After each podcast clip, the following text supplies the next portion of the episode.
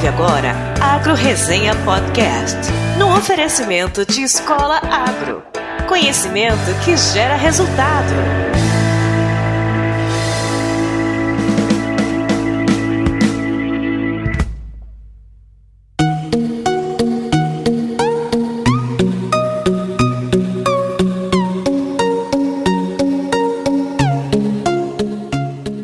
Olá, pessoal! Aqui quem fala é o Paulo Ozaki. Seja bem-vindo ou bem-vinda a mais um episódio do Agro Resenha. Como você sabe, a porteira desse podcast não tem tramela para quem busca se informar sobre assuntos ligados ao agronegócio.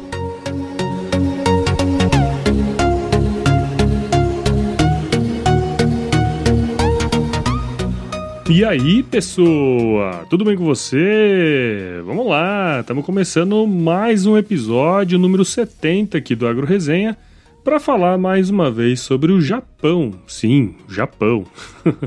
Desde que eu fiz o episódio número 33 com o Fábio Murakami, a gente continua aí trocando as figurinhas pelo Facebook, onde ele me marcou aí em diversas postagens que traziam, né, várias curiosidades do Japão, sempre relativas aí ao agro. E aí surgiu a ideia de gravar outro episódio, né? Agora mais especificamente sobre essas curiosidades aí. Para quem quiser saber um pouco mais sobre o setor agropecuário japonês, bem como a história do Fábio, que mora lá há mais de 20 anos, sugiro que você escute aí o episódio número 33, que tá muito legal e informativo. E também peço para você não perder esse episódio aqui que tá muito legal também. E antes, eu quero agradecer aos padrinhos e madrinhas do podcast e te convidar aqui para me apoiar e continuar desenvolvendo esse trabalho aqui de geração de conteúdo e conhecimento. Ao valor de uma cerveja no botequim, você pode me ajudar mensalmente e eu me comprometo a te entregar um episódio semanal com qualidade e gratuitamente. Para isso, basta acessar www.padrim.com.br barra agroresenha e se tornar aqui o nosso parceiro. Também quero agradecer aos mais novos membros do nosso site, que são o Alan Solagna,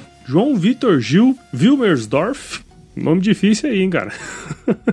Pedro Falcão e a Dâmara Balestre. Inclusive, eu gostaria muito de agradecer a Dâmara pelo e-mail que ela mandou para mim essa semana, contando como o Agro Resenha aí tem ajudado ela a abrir os olhos quanto à atuação do profissional de agrárias, né? Ela tá para se formar em agronomia e ter essa visão agora é extremamente importante. Muito obrigado mesmo e muito sucesso para você, viu, Dâmara? Bom, agora que toda essa galera aí tá inscrita no site, todas as atualizações do podcast vão diretamente para os seus e-mails. E se você que está chegando agora não faz ideia do que é um podcast, entra no nosso site www.agroresenha.com.br e se torne um membro. Para assinar o podcast é muito simples, você pode acessar o iTunes, o Spotify, o SoundCloud ou baixar um agregador de podcast, tanto aí na Play Store ou na Apple Store, você vai encontrar vários agregadores. E caso você queira mandar um elogio, fazer alguma correção, sugerir algum mito, verdade ou termo do agronegócio, ou mesmo sugerir pautas e entrevistados, faça como a Dâmara. Escreva para mim no contato@agroresenha.com.br,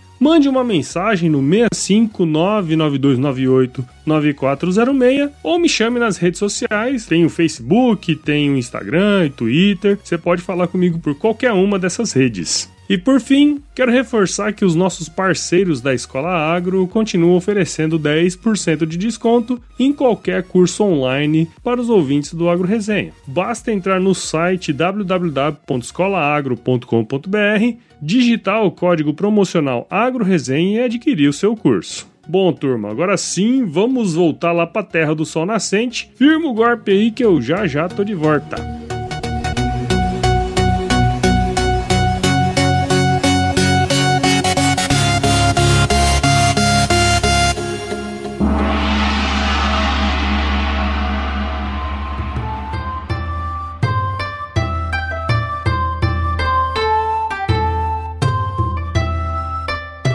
Bom, pessoal, tô aqui de volta com o Fábio Murakami, o maior escutador de podcasts do mundo. Ele teve comigo aqui na resenha no episódio 33, lá quando a gente conversou sobre agricultura e consumidor do Japão. Se você não escutou ainda, volta lá e escuta, porque ficou muito top. Como você sabe, o Fábio mora no Japão já faz um tempão, até rimou. E vira e mexe, ele posta aí umas curiosidades envolvendo água lá no Facebook e, e me marca lá para me mostrar tal. E eu acho isso massa pra caramba, né? Então, logo após o episódio de comemoração de um ano, ele me mandou um e-mail parabenizando e escreveu mais algumas curiosidades de lá. E eu fiz questão de chamar ele de novo aqui pro programa para ele contar mais um pouquinho sobre essas doideiras japorongas aí, né? Fábio, muito obrigado por participar com a gente aqui no Agro Resenha. Seja bem-vindo novamente, cara. Olá, Paulo e ouvintes do Agro Resenha. Bom, eu que agradeço aí mais uma participação e parabenizo também por um, mais um ano e pelo sucesso da Agro Resenha aí. Você foi parte importantíssima nisso aí, você tá ligado, né? Depois daqueles feedbacks lá, pô, melhorou pra caramba aí, eu acho, pelo menos, os episódios, né, cara? Valeu mesmo. Eu que tenho a honra de, pelo menos, ter uma parte da história do Agro Resenha aí. Ah, Não foi muito, mais. ah, foi sim, você que tá por fora. Bom, galera, para quem quiser saber um pouquinho mais aí sobre o Fábio, né, é só escutar o episódio 33 lá, como eu falei, lá ele explica tudo certinho. Então não vou pedir para ele contar a história dele aí, porque já é de casa, né, cara? Então vamos direto aí para as curiosidades do agro japonês. Um primeiro ponto bem interessante, né, Fábio, que você mandou lá, diz respeito ao protecionismo aí em relação à produção, né, que é bem comum no Japão e na verdade é muito comum em qualquer país, né? Essa produção primária é sempre bem protegida, vamos dizer assim. Mas um negócio que você me chamou a atenção aí que rola uma parada um pouco diferente é que rola meio que um orgulho local, né, cara? Conta um pouco essa parada aí para nós. Então, é como você disse, ter a lei do protecionismo entre países é Isso. bem comum. Agora, aqui chega ao ponto de ser meio que bairrista. Cada estado consegue proteger a sua produção, vamos dizer. Se eles criam uma nova variedade de fruta ou de grão, eles têm a posse dessa patente, dessa planta no caso, uhum. e só podendo passado para outro estado depois de 10 anos que essa planta tiver no seu estado nativo, vamos Caramba. dizer. Né? Louco isso aí, né, é... né, cara? Então os caras só podem plantar em outros lugares do país depois de 10 anos. Isso, isso daí é tipo aquela rivalidade de o meu estado é melhor que o seu, sabe? Tem muito disso aqui. eu uhum. tenho que ser melhor que você, não só mundialmente, mas tipo, entre bairros também existe uhum, isso, né? Uhum. Eu sou melhor que você, eles têm que mostrar isso, né? É. é, por um lado é bom que tem a competitividade, né? E puxa, né, o, o agricultor ou a pessoa a ser melhor, né, em alguns pontos. A própria pesquisa acaba desenvolvendo mais entre os estados, rola essa competição. Aqui no Brasil, acho que já teve muito mais isso. Hoje em dia, eu acho que não tem muito mais, sabe? Assim, desse bairrismo e tal, do meu ser maior que o seu. é, Vamos para outra coisa aqui que você mandou também que é bem legal, que é sobre alguns locais aí, né, cara, que neva bastante e tal. E pra gente que não, não sabe o que é morar num lugar que neva, né? Deve ser um saco aquele frio lá do caralho. e ainda tem que ter o trabalho de remover, né, as neves lá pros carros, pras pessoas passar e tal. Mas você tinha comentado que a neve aí tem, pode ter, né, vários usos, inclusive para auxiliar aí no, no armazenamento de produto, né, cara? Como é que é isso aí? Então, eu moro numa dessas regiões que neva, uhum. né? Mas não chega a nevar tanto ao ponto deles usarem essa técnica, né? Uhum. No caso, caso, essa técnica foi desenvolvida, acho que lá em Hokkaido, lá pro norte do, do país, uhum. que lá neva metros e metros de neve. Nossa. E como é, lá é um grande estorvo, né, para eles não ter onde jogar a neve, eles também pensaram no jeito se podia utilizar isso, né, a favor. Uhum. É que eles tiveram a ideia de usar essa neve como refrigeração para grãos e alimentos. Uhum. É, tipo, em grandes proporções eles armazenam a neve em grandes silos e ou galpões, né, no caso deixando uhum. eles guardados lá. E quando chegar a época do calor, eles apenas com dutos e ventoinha é, refrigerar o outro galpão que estão os alimentos, né? Uhum. É, isso daí também vale para tipo, em menor escala, tem casas que fazem isso, né? Uhum. Eles fazem um porão grande, armazenam a neve embaixo e com dutos e ventoinhas eles levam esse ar refrescante para dentro das casas. É, né? Porque daí também, por mais que faça frio pra caramba, na época do, do verão faz calor pra caramba também, né, cara? É um negócio bem inteligente, no, no fundo, no fundo, assim, né? Sim, e querendo ou não, é uma economia de energia gigantesca, né? né? Se for ver bem. É, e a energia elétrica aí deve ser cara também, né? Ah, vixe, nem, nem me fale.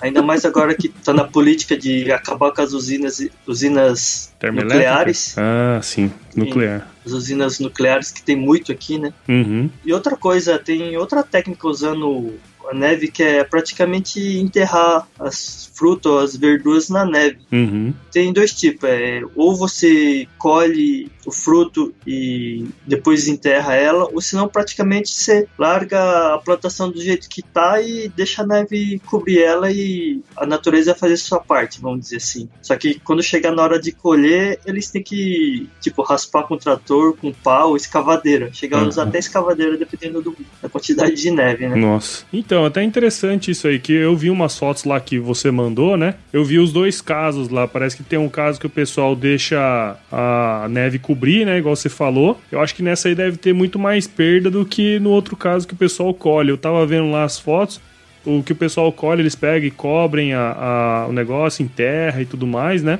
Aí eu acho que uhum. tem menos perda. Agora, quando você deixa a neve cobrir por conta, provavelmente deve queimar, sei lá, e deve perder um pouco mais, né? Você sabe mais ou menos dessa, dessa, parada aí, não? Não, até que as perdas não são tão grandes assim, não, ah, viu, é? Paulo? É que, uhum. no caso dessas plantas que eles deixam cobrir naturalmente, normalmente são raízes, né? Ah, só. No caso de cenoura, beterraba, esses treinos? Beterraba. É, uhum. no caso de tubérculos, né? Ah, pode crer, Aí, pode crer. Ou se não, no caso de repolho. Repolho, acho que também eles fazem isso daí. É, então, acho que foi no de repolho que eu vi uma foto lá que o pessoal fez também. No caso de repolho, eles perdem mais, né? É. Queima e também congela a parte superficial, então eles descartam muito para poder aproveitar só realmente o miolo do, uhum. do repolho. Ah, entendi, entendi. É, fora que também tem uma propaganda forte em cima dessas verduras que falam que ficam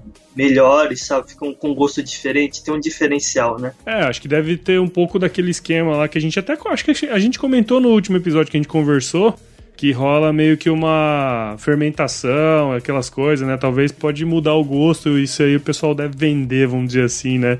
Esse jeito de fazer o negócio, né? É, no caso não chega a ser uma fermentação, mas tipo a planta entra em hibernação. Sim. Isso daí diz que fala que ela tenta segurar o máximo possível de proteínas, de. Como fala, ela reservar mais, então ela acaba deixando a planta mais gostosa. Entendi. Aspas, né? Então o pessoal usa isso aí também como marketing, vamos dizer assim, né? Isso, muito forte ainda.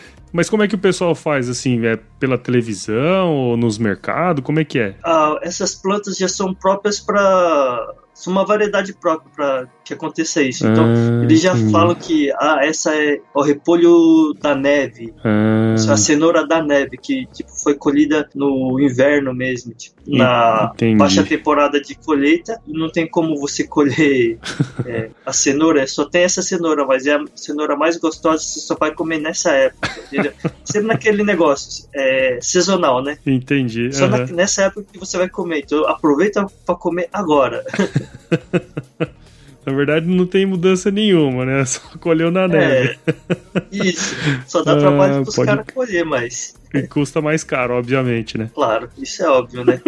Pelo trampo que dá, meu Deus do céu. Tá trampo, imagina tirar tonelada de neve pra colher a parada, deve ser foda pra caralho. Ah, cara, interessante, interessante. É, é, legal a gente entender um pouquinho, né, dessa dificuldade, porque até a gente comentou também na outra vez que a gente não tem muito essa noção aqui no Brasil, né, cara? Todo ano, todos os meses tem as mesmas frutas, verduras no, no mercado, né? A gente não nem imagina esse tipo de situação, né, cara? É, é acho que é bem diferente mesmo. Legal. Então, vamos para uma outra aqui que eu achei legal também, acho que é uma coisa que está acontecendo aqui no Brasil, meio que começando assim em larga escala, que é essa parada aí de energia elétrica através de painéis solares, né? Como eu falei, né, aqui no Brasil, especialmente aqui em Mato Grosso, eu tenho visto já é, alguns investimentos sendo feitos e tal. E eu acho que a partir de, sei lá, daqui para frente vai ter cada vez mais novas tecnologias que tendem a viabilizar esse tipo de produção de energia elétrica, né, cara? Aí no Japão você comentou que o governo deu alguns incentivos e tal, né, para implantação dessas placas solares, mas eh, explica aí pra gente como que tá rolando esse negócio aí. Aqui, 10 anos atrás, 10, 11 anos atrás, quando eu comprei a minha casa, eu acabei usando os incentivos do governo, né? Eu uhum. tenho painel solar em minha casa e acho que eu, eles reembolsaram quase 40% do valor total do, louco. dos painéis. Ba é, bastante, foi uma ajuda né? gigantesca, foi uhum. uma ajuda grande. Então, nessa época, teve um boom que depois, uns dois, três anos para cá, é, muitos agricultores que já têm idade, já não estão conseguindo mais conseguir manter as suas lavouras, eles estão optando em colocar painéis solares, né, no lugar de plantar, porque é uma renda mais fácil, vamos dizer, você uhum. não tem muita mão de obra, é praticamente colocar o painel ali e esperar o dinheiro entrar, né? É. é, mas isso aqui aí, como fala, foi aquele negócio, foi tirando o pé, né, pro governo, porque, querendo ou não, tá deixando de produzir alimentos para produzir energia elétrica, né? Uhum, uhum isso daí começou a dar um certo problema em alguns pontos, né? Uhum. Aqui pro governo japonês que já não tem muito é, terra produtiva e essas terras estão virando tudo fazendas solares, vamos dizer. Uhum, fazenda de placa solar, né? Isso, isso é uma isso. coisa importante, porque isso aí puxa um outro assunto que a gente também comentou da outra vez, que é a sucessão aí nas fazendas, né, cara? A cada vez mais as fazendas têm pessoas mais velhas, vamos dizer assim, é, você trocar a agricultura, que é, querendo ou não, é uma atividade mais pesada, né, cara? Se tiver uma opção dessa aí, por exemplo, de painel solar, pô, o cara certamente vai trocar e aí você gera um outro problema que daí é a disponibilidade de terra para fazer agricultura e para plantar e tudo mais, né, cara? Então a gente tem aí praticamente dois problemas, né, num só, né? Então, aí que vem um, o lado mais interessante que eu achei, que agora eles estão implantando os painéis solares junto com a plantação. No hum. caso, eles colocam os painéis mais altos que o normal e fazem o cultivo de plantas embaixo do painel, né? Só que, uhum. claro, com um espaçamento maior para que possa passar raios solares. E, tipo, começou isso há cinco anos atrás, que eles começaram a desenvolver essa técnica. Uhum. Tanto é que ainda eles estão em fase de pesquisa e desenvolvimento, né? É, uma forma de agregar mais renda, inclusive, né, cara, pra fazenda e tentar fixar os caras lá, né? Também chamar a atenção do pessoal mais novo, né? Como é, você exato. falou. E aí exato. você vai ter que ter um, uma cabeça mais aberto para poder aplicar isso daí e a técnica de plantio muda. Eles estão fazendo com frutas, com arroz, com tudo que você imaginar, mas uhum. eu tava vendo que algumas é, algumas plantas não estão aceitando bem, hum. pelo que eu hum. tava vendo. Principalmente folhosas, né? É, muda tudo ali o, vamos dizer assim, o ecossistema do negócio, né? Uma placa solar ali no meio, certamente, porque assim, querendo ou não,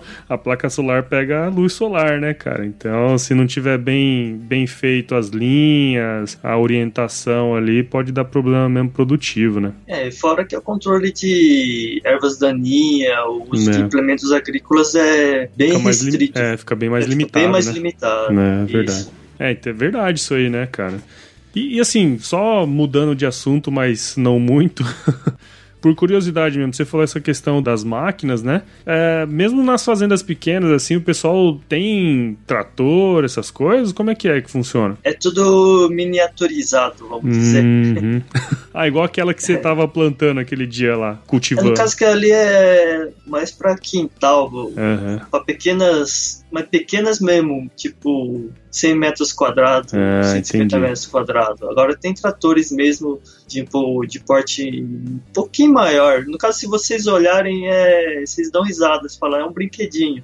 Até escavadeira que, tipo, você tem mais de escavadeira com gigantes, não sei o que, Uhum. tem escavadeira de menos de 2 metros de altura, ela Entendi. inteira. Ela não chega a pesar nem 500 quilos Entendi. escavadeira. Da, a pá dela é uma pá mesmo de uma pessoa normal. Diferença é que ela tem força, né? Aham, é. Pra poder escavar. Legal pensar nisso, né, cara? Que a gente tem umas máquinas super grandes e aí tudo É. Isso. tem que ser miniatura, né? Puxando o, o assunto de trator, um- aqui todos os implementos, implementos não digo, mas é, todos os veículos motorizados, Uhum. tratores, esteiras, todos esses maquinários, eles possuem placa e Ah, pagam é? impostos. Tentaram criar uma lei dessa aqui no Brasil há algum tempo atrás. O pessoal é, deu pulo aqui pra não acontecer, né, cara? Imagina, pagar mais imposto ainda aqui é foda, viu? Mas aí então rola esse lance, então. Aqui rola, no caso são veículos que andam na rua, Uhum. certo? Todos aqueles que têm que andar na rua, eles são obrigados a ter placa. Agora, tratores que não saem da propriedade não tem necessidade. Ah, entendi. Então tem essa se questão, dentro da né? sua propriedade. É, agora se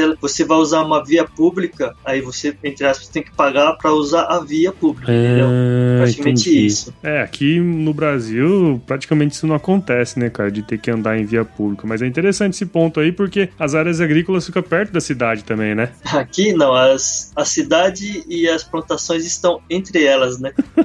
Tudo muito perto, né, cara? Tudo muito perto. É tipo, na minha casa tem uma plantação na frente, É, uma firma do lado esquerdo, uma firma na frente e uma casa do lado direito, entendeu? entendi. Mais duas casas acima tem mais uma plantação de arroz. Ah, Entendeu? E depois tem mais uma firma. Nossa, É cara. tudo bem misturado, entendeu? Tudo E fora misturado. que as propriedades, né? Elas não são tipo que nem no Brasil, o terreno é gigantesco, né? São terrenos de 30 por 40. Esse é meu terreno. Uhum. Aí eu tenho um terreno, duas, quatro esquinas lá mais pra frente, mais outro terreno, entendeu? Não é fazenda. Na minha região, pelo menos, não existe esse negócio de, ah, eu tenho tantos hectares, tantos alqueires. Isso Uhum. praticamente é impossível. Então, quando o pessoal fala, ah, teu tio era fazendeiro, quanto de terra tem? Ah, se fala 100 alqueires, os caras, não, isso não pode. Eu falo, não, mas é Brasil, né? Entendeu? Entra a cidade inteira lá no, na fazenda do meu tio, os caras, não, não pode ser, não sei o quê. Porque eles têm essa visão, né? É bem. Terreno de 300, 400 metros quadrados já é muito pra eles. É né? muito, né? Legal, cara. Legal ter essa, essa noção aí da turma aí. Vamos para um outro aqui que tem muito a ver também com outro episódio que a gente fez aqui com o Luciano Loma, né, cara, de agricultura vertical e tal. E inclusive no, no episódio que a gente conversou, a gente comentou, né, cara, assim, basicamente, vamos dizer assim, meio que indiretamente sobre essa parada da agricultura vertical, né? Aí você mandou um link aí de uma empresa japonesa que já trabalha com isso e confesso que eu, não entendi muita coisa que tá tudo em japonês, né, cara? Mas, mas conta um pouco do, do trabalho dela aí pra gente. Depois que eu ouvi o, o episódio do Luciano, fui pesquisar mais um pouquinho, sabe? Eu fiquei mais curioso ainda. Uhum. Aí eu acabei achando esse projeto aí, que, bom, eu esqueci o nome agora, É, acho desculpa, que é mas. Smart, Smart Agri, não é? Smart Agri, eu acho. Acho que é isso, é Smart Agri. É. Aí no caso eles estão envolvendo a faculdade, é, o Estado, uma operadora telefônica, Pô. duas cooperativas, no caso a cooperativa agrícola normal e a marítima, né? Uhum. E uma empresa de tecnologia. São seis grupos, no caso interligados, para poder fazer esse conjunto, Trabalho esse, esse aí. né? projeto, Aham. é, esse projeto que está em andamento ainda, né? Aham. É, eu vi lá, eles têm vários estudos com relação a. fo- é, como é que chama? Os, os drones, um monte de coisa, né? Pra pegar ali plantação, pra pegar condição de lavoura, pra pegar praga, essas coisas, né? Doença. Fora isso daí, fora o setor agrícola, essa empresa de tecnologia, quer dizer, esse grupo, praticamente, eles estão expandindo para hospitais, para Uhum. verificação de trânsito, entendeu? Estão fazendo uma. integrando a cidade inteira num sistema só. Ah, então ah, faz parte de um grande projeto, né? A agricultura está inclusa. Ah, verdade. Eu vi mesmo no, dos vídeos lá mostrando a parte de médico, né? Tipo, você põe uma câmera lá, dá pra ver se a criança já tá com, com alta temperatura, né? Com febre, essas coisas, né? É, bom, eu vou deixar o vídeo um pouquinho para vocês terem uma ideia de como tá funcionando. No caso é no, na província de Saga, é no hum. sul do Japão. Ah, Eles entendi. fecharam praticamente o estado inteiro para fazer uma coisa só. Caralho, tudo dentro de um sistema só. Isso, tudo num sistema só. E tipo, o drone que você falou que ele tá indo lá ver, fazer a vistoria da plantação, é o mesmo drone que tá vendo se tem algum acidente ou alguma uhum. anomalia na cidade, entendeu? Caralho. Ao mesmo tempo que ele tá verificando no trajeto, ele já tá olhando, supervisionando, vamos dizer, a Outras cidade. coisas, né? Puta que pariu. Agora que eu entendi o vídeo, porque ele começou ali com agricultura. Isso que é foda não falar japonês, né? Mas eu comecei a ver o vídeo ali e tal, parada de agricultura, não sei o que. Começou a mostrar uns, umas paradas de médico, parada de construção civil. Eu falei, caramba, velho, que negócio muito louco. Agora que você explicou, dá para entender. Agora tudo vai estar tá interligado dentro do sistema de inteligência Isso. artificial, né? Isso. Cacete. Desde agricultura, é, verificação de trânsito. Eles só não colocaram ainda a polícia no meio, que eu tava uhum. vendo. Entendi. Mas, Mas logo, tipo, logo vai pôr, né? Hum, eu acho mais difícil, porque ele tem que ter um sistema de segurança mais rigoroso, hum. né? Mas digo assim, para pegar ocorrência, essas coisas, aí já tá fácil, né? Ah, tá. Bem mais fácil. Porra, que louco, Aqui, hein, cara? É, no caso que ele, o projeto tá com seis pilares, né? Vamos dizer. Uhum. Pelo menos no agro que eu li ali alguns artigos, é, é o drone, né? Que no caso que a gente falou, a vistoria, a aplicação de agrotóxicos, uhum. a inteligência artificial, que vai tomar decisão, fazer processamento da, do Big Data, né? Uhum. É, a internet das coisas, que seria câmeras, sensores, né, outros devices, né? Uhum. A nuvem, né? O cloud, no caso, é, a nuvem. Que tem que colocar tudo lá, né? Armazenar. Só que uma nuvem específica, né? No caso. Uhum. Essa daí, né? Fechado no estado, né? Sim, sim. O Smart Glass, que nós. Smart Glass que seria o Google Glass, né? Ah, Mais ou menos crer. o Google Glass para uhum. assessoria, consultoria, no caso, né? Entendi. E no último robô, né? Os robôs de observação, manutenção, tratores, né, autônomos. Hum, autônomos. assim. Cacete, hein, cara. Imagina se esse negócio vira, velho. Tá louco. Vai virar, né? Porque já tá acontecendo, né? Está acontecendo, mas é que envolve muita política, vamos dizer, e também aceitação, né? Sim, sim, sim. Que a gente falou. Isso daí também é um ponto que eu sempre bato, é falta de mão de obra, então eles vão tentar mecanizar, robotizar o máximo possível. Uhum. Isso gera um monte de discussão Isso. social e o caramba, né? É, fora que também isso daí chama a atenção do, da nova geração, né? Lógico. Que no caso não quer, entre aspas, pegar no pesado e ver que tem uma grande facilidade em, em cultivar alguma coisa. Não dizer Sim. facilidade, mas pelo menos com o auxílio da tecnologia fica é. bem mais fácil se trabalhar, né? É, você atrai a turma para um novo modelo de agricultura, no caso, né? Isso. Assim, de gestão é. como um todo, né? Legal. É bem... O que eu achei bem interessante mesmo foi o Smart Glass, né? Que eles estão usando. Uhum. Que ele ajuda no suporte de decisão, não só o suporte de decisão, mas se você quebrou a máquina, você não sabe resolver, você já pode ligar para a autorizada daquele trator e falar: Ó, oh, deu problema aqui, eu não sei resolver. Você já liga a câmera e uhum. automaticamente o cara já te dá uma assistência ali na hora, entendeu? Para ver se ele consegue arrumar. Olha só máquina. que louco. Que louco, hein? Ou senão você ter um agrotóxico que você não sabe manusear ele direito, aí você precisa da bula ou alguma consultoria, mesma coisa, você liga lá para a marca do agrotóxico, ele já vai te dar a bula, vai, vai te dar as dosagens, para que que serve, entendeu? Vai ter tudo uma orientação desse tipo, né? Olha o nível, hein, velho? é, fora também que no caso da faculdade, eles estão usando os alunos, né, que estão vão ser o futuro entre os produtores, usando, fazendo eles usarem essa tecnologia para poder expandir, né? Uhum. Eles já estão interligados com isso e, em termos de experiência, eles já estão saindo com óculos nas plantações e estão tendo consultoria ao vivo com os professores na plantação. Entendi. Então, automaticamente, isso daí tá de um jeito que ninguém ia imaginar, né? Porra. Nem eu imaginava isso. Agora Tá louco. Muito interessante isso aí. Isso aí foi bom para fechar o programa, hein? Sabe os painéis solares que a gente falou ali atrás? Sim, sim, sim. Então, eles também estão um pouco integrados aí. Não é. Hum. Não tá bem nítido, mas eles estão usando os painéis solares para alimentar esses pequenos devices, sabe? Os ah, sensores, sei, sei, as sei. câmeras, coisa que, tipo, às vezes não tem a energia elétrica até uhum. aquele ponto. Então, para suprir isso daí, eles põem algumas placas ali em cima e faz com que o sistema se alimente ali, né? Entendi. Puta que pariu, vai ser o Black Mirror, cara. Caramba, que da hora. Que massa, cara. Quem sabe daqui uns 5 anos, 6 anos eu volto falando sobre isso de novo. É, certeza. Você vai ter que me manter informado aí pra gente fazer um programa daqui um tempo de novo, hein?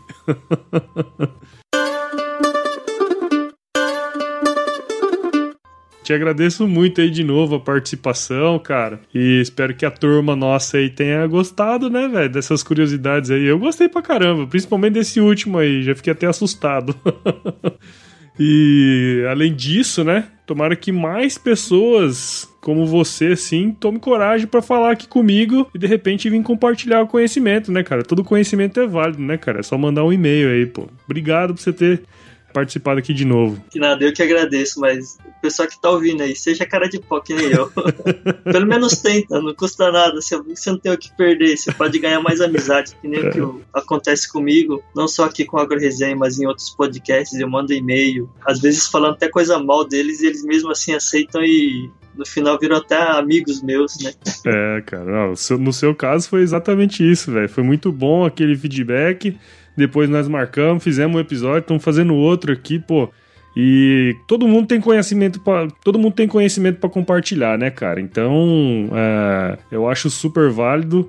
E quando você mandou o um e-mail para mim, eu falei, já, ah, já vamos fazer outro. tem muita coisa massa aí. é, é isso aí mesmo, pessoal. Faz aí que o Paulo tá pedindo. Vamos alimentar esse projeto aqui que tá interessante e eu acho que tem um futuro promissor aí. Bom, Murakami, você já é de casa, né, cara? Então, todos os, os, os seus contatos que tava lá no outro episódio eu vou deixar aí. E por enquanto, se não chover, não precisa molhar a horta, mas eu sei que aí tá chovendo pra cacete, né? Ah, agora tá. Aqui agora não dá pra ficar aguando as plantas porque já morreram quase todas. Tá vindo, já tá vindo o inverno aí. Já... É verdade.